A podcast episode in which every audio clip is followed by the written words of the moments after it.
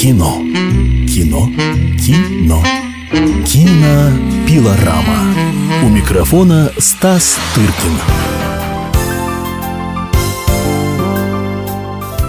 Это радио телевидение «Комсомольская правда». Мы приветствуем наших радиослушателей и телезрителей. Как всегда в это время будем говорить о том, что происходит в мире кинематографа.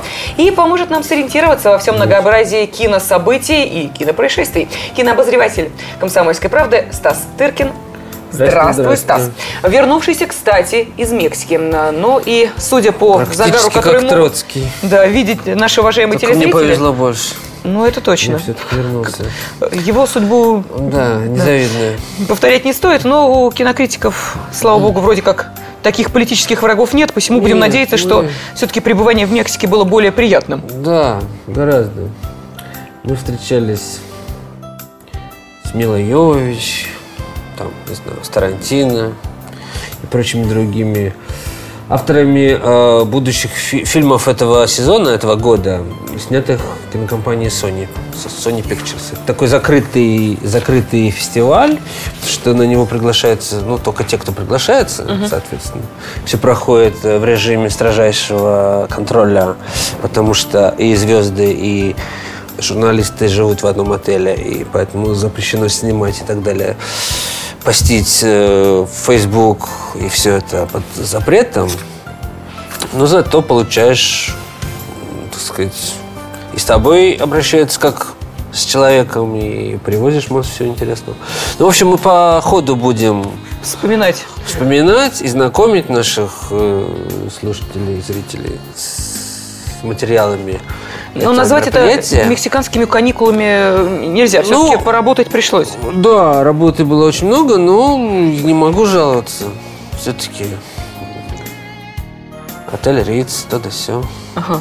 Приятное Вот. общение, приятная компания, Да. шикарная обстановка. Да.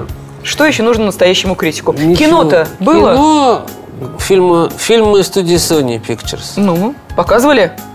Показывали кое-что. И один из фильмов, вот, который я там посмотрел, выходит уже в мае. И мы, поскольку мы сейчас будем говорить о фильмах вообще весны, остатка, да? Ну, есть же смысл. Потому Есть, что потом конечно. начнутся праздники, и зрителям некогда будет вспомнить. Нет, Им есть когда вспомнить, но прослушать уже некогда. Поэтому а, давайте договоримся следующим образом. А, Мы будем обязательно в течение этого часа а, прислушиваться к тому, что нам посоветует кинообозреватель Стас Тыркин, и обращать внимание на те премьеры, которые он выделил. Тем более, что действительно у нас остается последний месяц весенний май, ну а там, как вы понимаете, достаточное количество выходных и праздничных дней для того, чтобы все-таки сходить в кино. Ну а поскольку Кика, присутствующая здесь у нас в студии, это Бигль Стаса Тыркина, никак не может успокоиться от радости увидеть своего хозяина, Не часто у нее это получается в последнее время. дадим возможность существовать ей в предлагаемых обстоятельствах, ну а мы отправляемся в кино. Итак, Ну что, вот последняя неделя апреля, да, нас сначала интересует? э, да, практически уходящая неделька. Ну, вот э, она окрашена выходом долгожданным э, фильмом Фрэнсиса Форда Коппола, который он представлял в Москве по- практически месяц на- назад. Мы рассказывали уже об этой картине. Это такое м, возвращение метра к жанру трэша трэша, ужасов и так далее. Он начинал как ассистент э, и по- помощник у Роджера Кормана, такого известного режиссера низкобюджетных ужасов. И вот прошел весь круг, снял великие фильмы и вернулся к трэшу уже, с которых он начинал с которого начинал. Э, В общем, мы рассказывали уже про эту картину. Это фильм про девочку-вампиршу. Фильм, который Коппол увидел во сне. Да, девочку-вампиршу, которая встречает э, Эдгара По там, и так далее. Мгм, Да-да-да-да. Писатель, что-то там пишет. Ну, в общем, э, в знак уважения к былым заслугам автора, значит, «Крестного отца», «Апокалипсиса» и других великих фильмов можно пойти и посмотреть, чтобы просто иметь представление. А Вот. Ну, э, но, конечно, э, шедеврам, тем или каким-то главным фильмом этого режиссера этот фильм между не отнесешь. Но вот название его между, оно вполне себе, ну, оно как бы между. Э, находится. Но помимо э, громкого имени э, Коппола, есть еще что э, привлекательного в этой картине? Ну, боюсь, что нет. Нет, понятно. Ну, если любите Вот. ходить на громкие имена, можете как раз Да. вот в этом случае от своей привычки не отступать, сходите, посмотрите, оцените между. Да.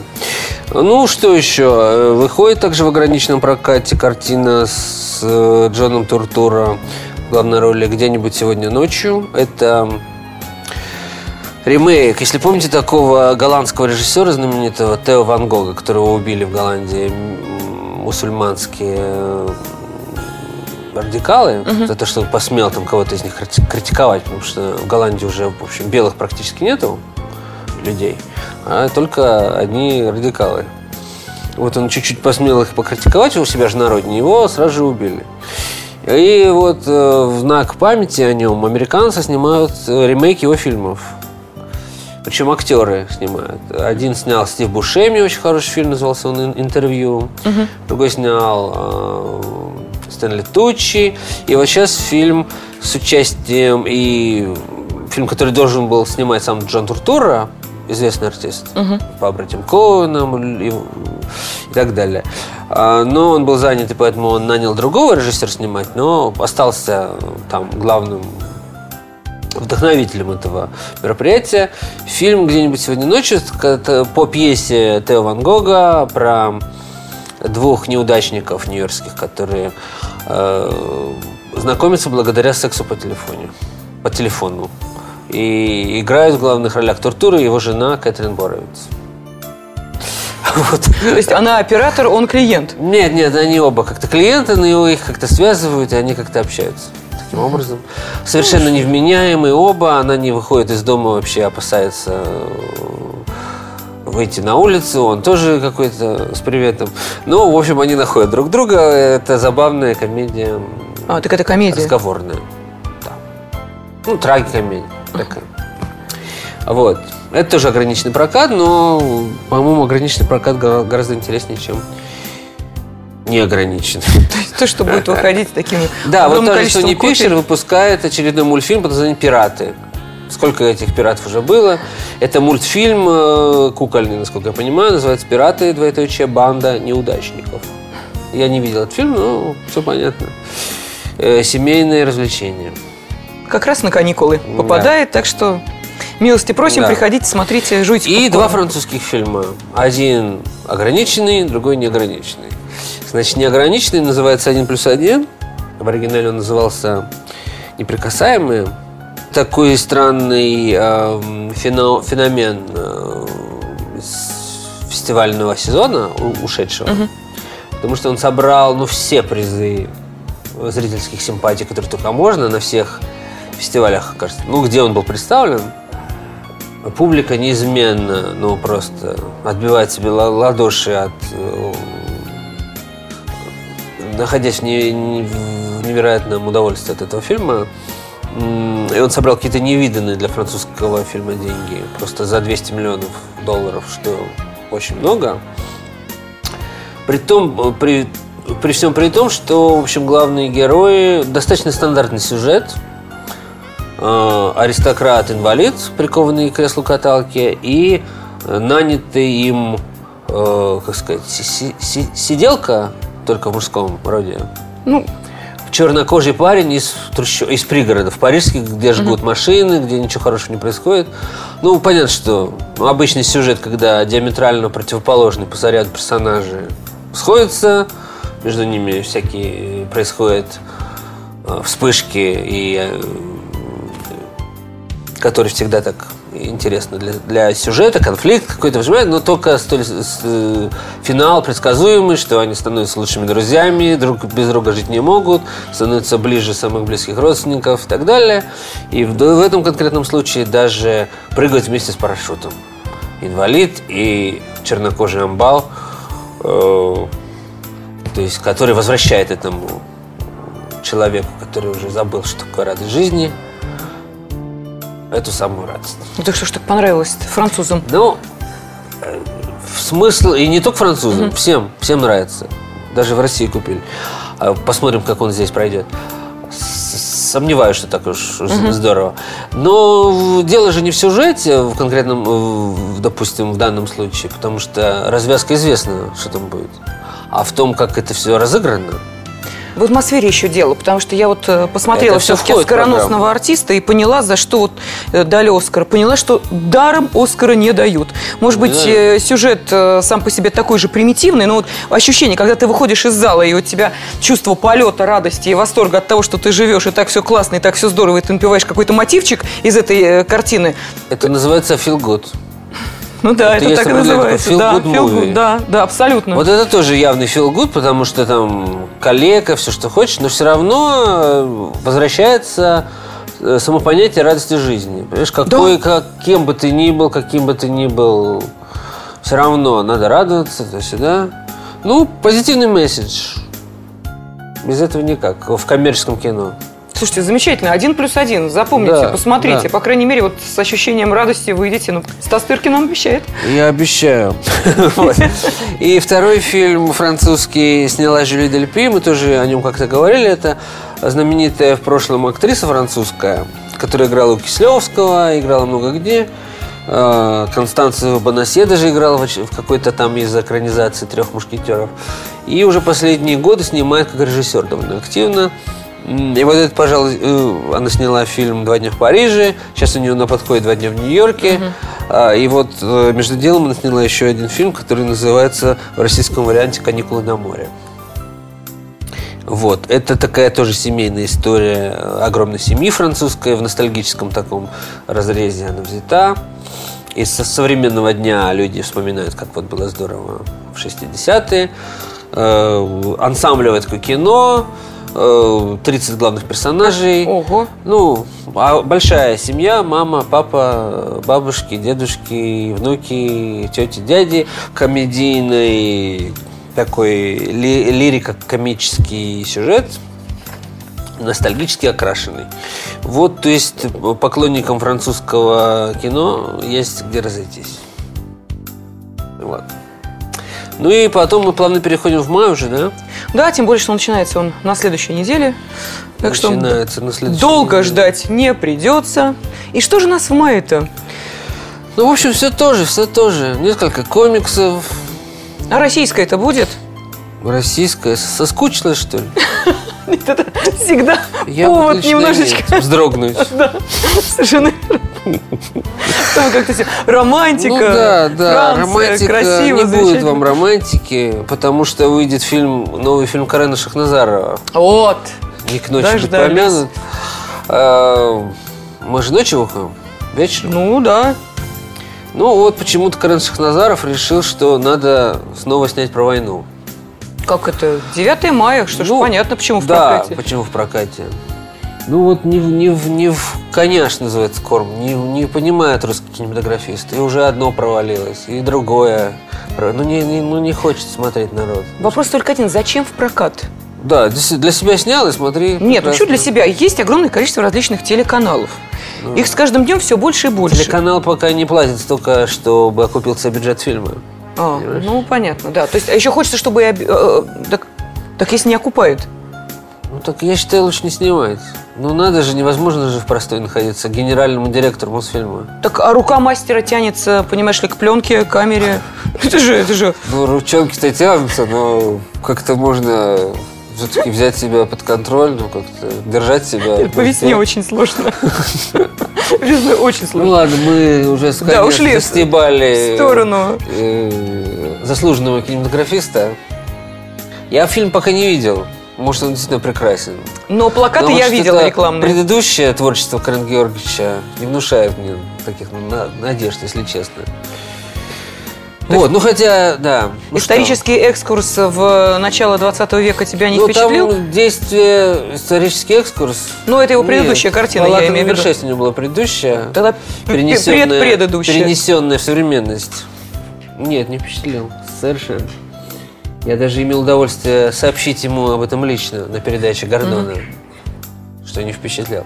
Ну ладно, неважно. Все равно его вырезали, кстати. Э, вот, и... Ну там всегда так. Туда вообще нет смысла ходить.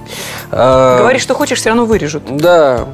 Это про закрытый показ на Первом канале. Есть такая программа, кто не видел. Ну, это так, апропо. Да, ну, на всякий случай. А, ну, вот, э, фильм, насколько я понимаю, рассказывает о танке. Это тоже идея глубоко не свежая. Потому что года три назад в Венеции победил фильм, назывался он «Ливан». Да.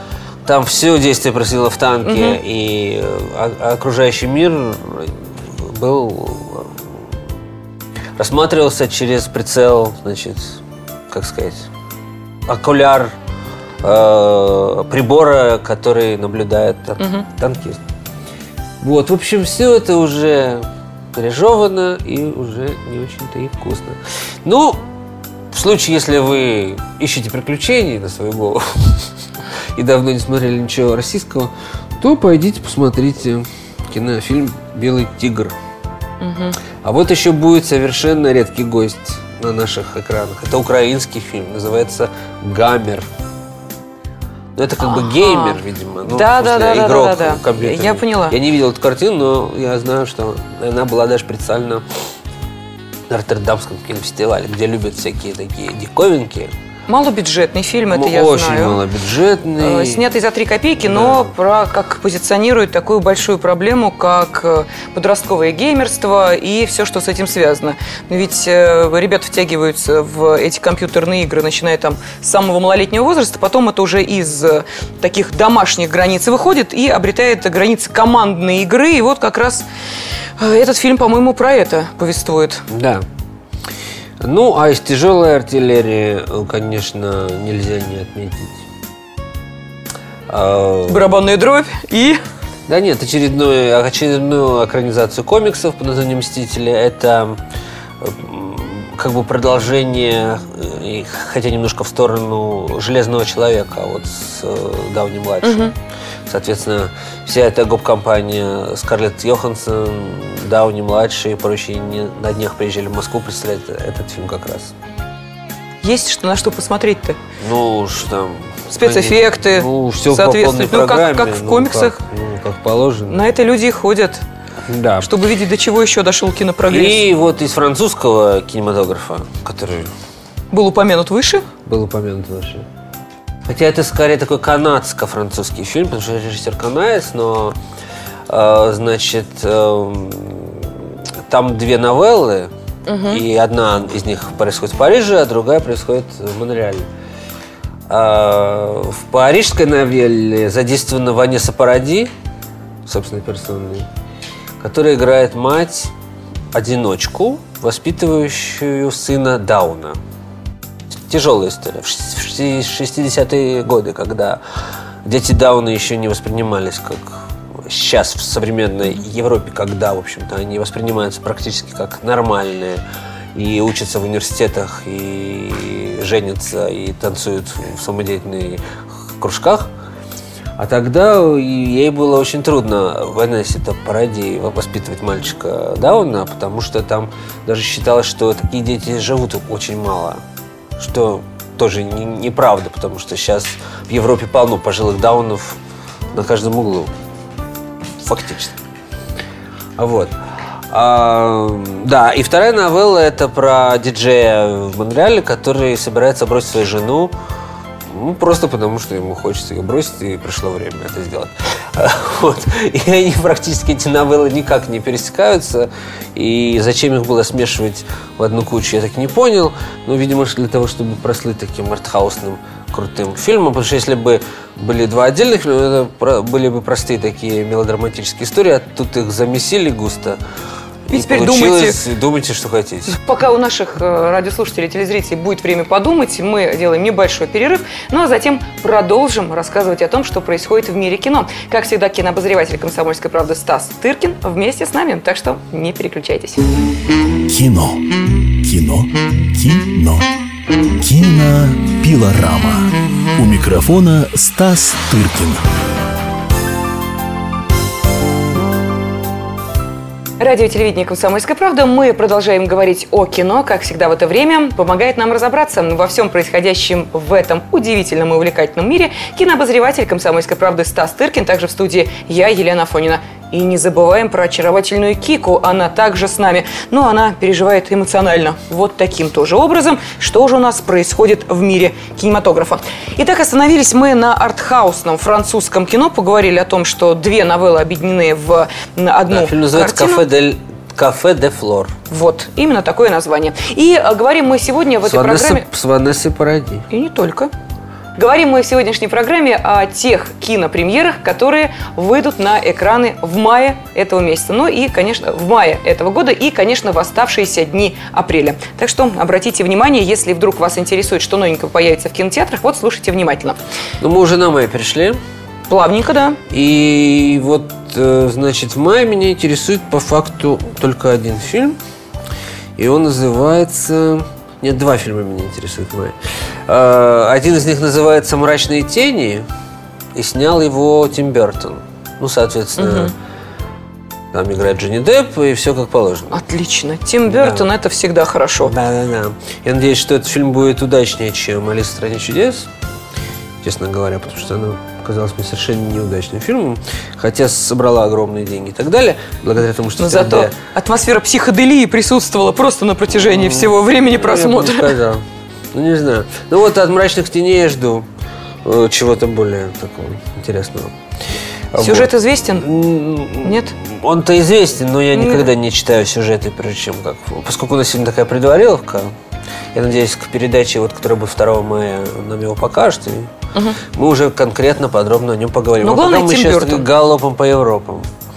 И вот второй фильм, который меня интересует, это фильм Коэна «Диктатор». Ну, снял его там другой режиссер, вот с которым он обычно работает. Не помню, как его зовут, Ларри Чарльз, кажется. А, но все равно вдохновитель, и организатор этих побед остается Саша Барон Коэн, и он в этом фильме высмеивает э, Каддафи, э, Хусейна. Многие даже его об- обвинили в том, что это грех вообще смеяться над у- убитыми уже. Но Саша Барон абсолютно не склонен, в общем-то, таким образом думать. Политкорректность никогда ему не была свойственна, и он на этом сделал, собственно, свою карьеру, этим прославился. И я считаю, правильно делает. А почему? Я считаю, э, можно смеяться. Эти ребята сами себя поставили в такое положение, что не смеяться над ними просто э, грешно. Вот, вот эти два фильма я ожидаю с нетерпением. И мы подробнее о них будем говорить, когда посмотрим. А еще вот один фильм, который я уже видел и могу о нем рассказать, это фильм под названием, хорошее, кстати говоря, название, чуть ли не лучше, чем сам фильм. А, называется «Любовь живет три года». Это по роману Франсуа Бекбедера, снято им же самим. Дебют нет, просто на всякий случай. По-моему, это дебют. Или он что-то снимал? По- По-моему, это дебют. Потому что сейчас, когда Анджелина Джоли снимает, Да, э, да, Мадонна снимает, уже начинаешь так с опаской спрашивать, это нет, дебют? Нет, это даже если дебют, он сделан довольно так мастеровито. Он идет всего полтора часа, он такой очень крепенький фильм, не пытающийся изобразить из себя какое-то страшное произведение искусства. Это такая комедия по факту об отношениях, о- какие угодно стро- можно себе строить э, теории, да, о том, сколько живет любовь, и прекрасно знать, что она кончится и рано или поздно. Но когда человек сталкивается в очередной раз, расставшись там с предыдущим э, партнером, когда он сталкивается в очередной раз с этим прекрасным чувством, или не очень прекрасным, э, или каким угодно, то все равно ничего не поделаешь, приходится его проживать. Вот, что и делает главный персонаж.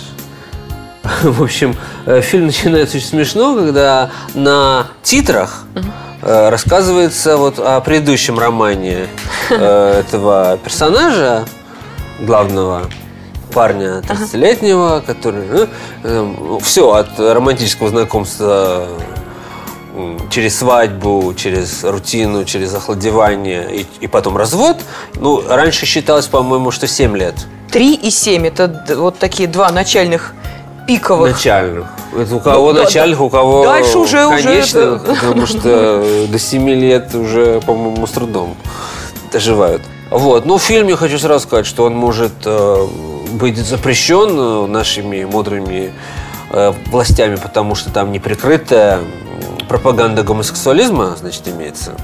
При том, что фильм, рас- э, фильм абсолютно про гетеросексуальную пару, там все про э, значит, э, отношения гетеросексуальные мужчины и женщины, но там у главного героя есть приятель, чернокожий, пожилой мужчина, достаточно непрезентабельной внешности, который бабник по сюжету. Бабник. И, но в, в финале фильма он встречает любовь своей жизни парня на серфе, как сказать, на... Серфингисты? Да. А, нет, э, Да-да-да. серфинг... Серфингиста. Нет, серфинг это на волнах, а Да, да, да. скутери- Не, не, нет, Да, на, серфинги? на волнах, на волнах. А, да, ты просто волнах. показала, я думала, что на скейте. Ну, я вот, показал, да. Я думаю, это, это так скейт. Вот. И в конце они играют свадьбу, на которой поет э, и играет знаменитый француз, автор вот всей этой лирической киномузыки Мишель. А, напомни. Ну, самый Легран? главный- А? Легран? Легран. Фу. Я так подумала, где Легран и... Да, да, да. Да. И, значит, свадьба этого пожилого че- чернокожего мужчину, а вместо Элтона Джона выступает Легран. И, значит, говорятся тосты, все это сделано так совершенно как должное. Ну вот что, может быть так, а может быть и эдак. Нигде не знаешь, где найдешь, где потеряешь, где встретишь свою Ну да, любовь. и в каком виде И это в каком счастье. виде. Никто не застрахован, что называется. Вот я боюсь, что Ленинградский и Новосибирск, или какие там еще депутаты... Санкт-Петербург. Да, культурный так называемый э, город. А вот они, я боюсь, посмотрят, и им не сильно понравится. Ну что поделаешь, если они отстали от жизни? Если современный мир вот так вот устроен, и Франсуа Бекбедер, как один из писать, а, а, так сказать, э, писателей, описывающих современные нравы, вот, ну вот так происходит в жизни. Отмените, пожалуйста, жизнь, отмените французское кино шаловливое. Ну, а также и, э, как мы понимаем, э, из римских времен многие литературные Ну, мы сейчас не произведения. об этом. Ну, это мы, да, уходим Мы уже не в другую этом. тему. Я вот о конкретном совершенно произведении. Да нет, покажут, покажут. В кинотеатрах, разумеется, никто ничего вырезать не будет, и никто запрещать не будет. Это же не Нет, та ну, самая пропаганда. законы, это, это, это можно рассматривать как чистейшего вида пропаганды. Давайте воспринимать это как иронию и сарказм. Мое дело предупредить депутатов. То есть так бы они, может, и мимо Может быть, и пропустили. мимо. А э, Так-то они сидят, слушают радио и ТВКП, и теперь не пройдут. А прокатчики, если узнают, что это я рассказал, так во- вовсе меня... Ну вот. Ну, по-моему, это забавный фильм. Ничего плохого про него сказать не могу. В своем жанре, в своем формате. Вот. Я ожидал, честно говоря, от Бигбедера режиссера гораздо... что Меньшего. Это будет гораздо хуже, да. Вот, ну, чтобы как-то скрасить депутатам э, на- на- настроение, расскажу о фильме, э, новом фильме. В мае он выходит. Жюлет Бинош. Называется «Откровение» по-русски, а по-французски назывался он «Эль» по названию журнала, в котором работает, собственно, главная героиня. И, и не только. Эль, как известно, это она, но это еще и во, во множественном числе, потому что журналистка, которая играет э, Жилет Бинош, она пишет репортаж о э, проститутках, с- студентках. Не просто проститутках, а студентках, которые подрабатывают в качестве проституток. Вот. И, собственно, берет у них интервью и все такое. И знакомится с их жизнью трудной. А поскольку сама она э, представительница невероятно такого буржуазного французского общества, то ей становится как-то не в себе, потому что жизнь ее как буржуазки, чрезвычайно скучна и неинтересна. Ну, сама подумай, муж там какой-то корпоративный деятель. Не, не- не- необходимо встречаться с его друзьями, разговоры, ужины, званые ужины, туфли за 800 евро. Ну, Ужасно, сколько, ну, ужасно. ну, как жить? Опять туфли, опять за Ну, 800 евро. невозможно. Не, невозможно. Вот, а тут девушки из Польши, которые зарабатывают своим, можно сказать, телом и прочими органами. Тут Сонечки Мармеладовы Да. просто... Да, и п- она понимает, насколько скучна и ужасна ее жизнь. И пускается во все тяжкие. Нет, она не пускается. Да, ну. она единственное, что она себе позволяет, это это жест, сцена жесткой мастурбации на полу в туалете. Слушайте, после Гай Германики на м, общественном телевидении, не побоюсь этого слова, Первом канале в, прав- в праймовое время уже ничем нашего зрителя не испугаешь, поэтому все в порядке. Да, Даешь пугай, французский Я же не для того рассказываю, чтобы пугать. Нет, предупредить. А вдруг родители с Ну, детишками там придут? это польская режиссер, кстати, Малгож- Малгошка Шумовская зовут. Бинош, как всякая интеллектуалка европейская, она выискивает каких-то новые имена, где бы ей там сняться, у кого-нибудь поинтереснее. Не только там где-то в Голливуде или в каких-то метров. Вот она надыбала эту польку Мал- Малгошку. И Малгошка, значит, сняла Виношку. Биношку. Так или иначе. Нет, это, не- это не ужасный фильм.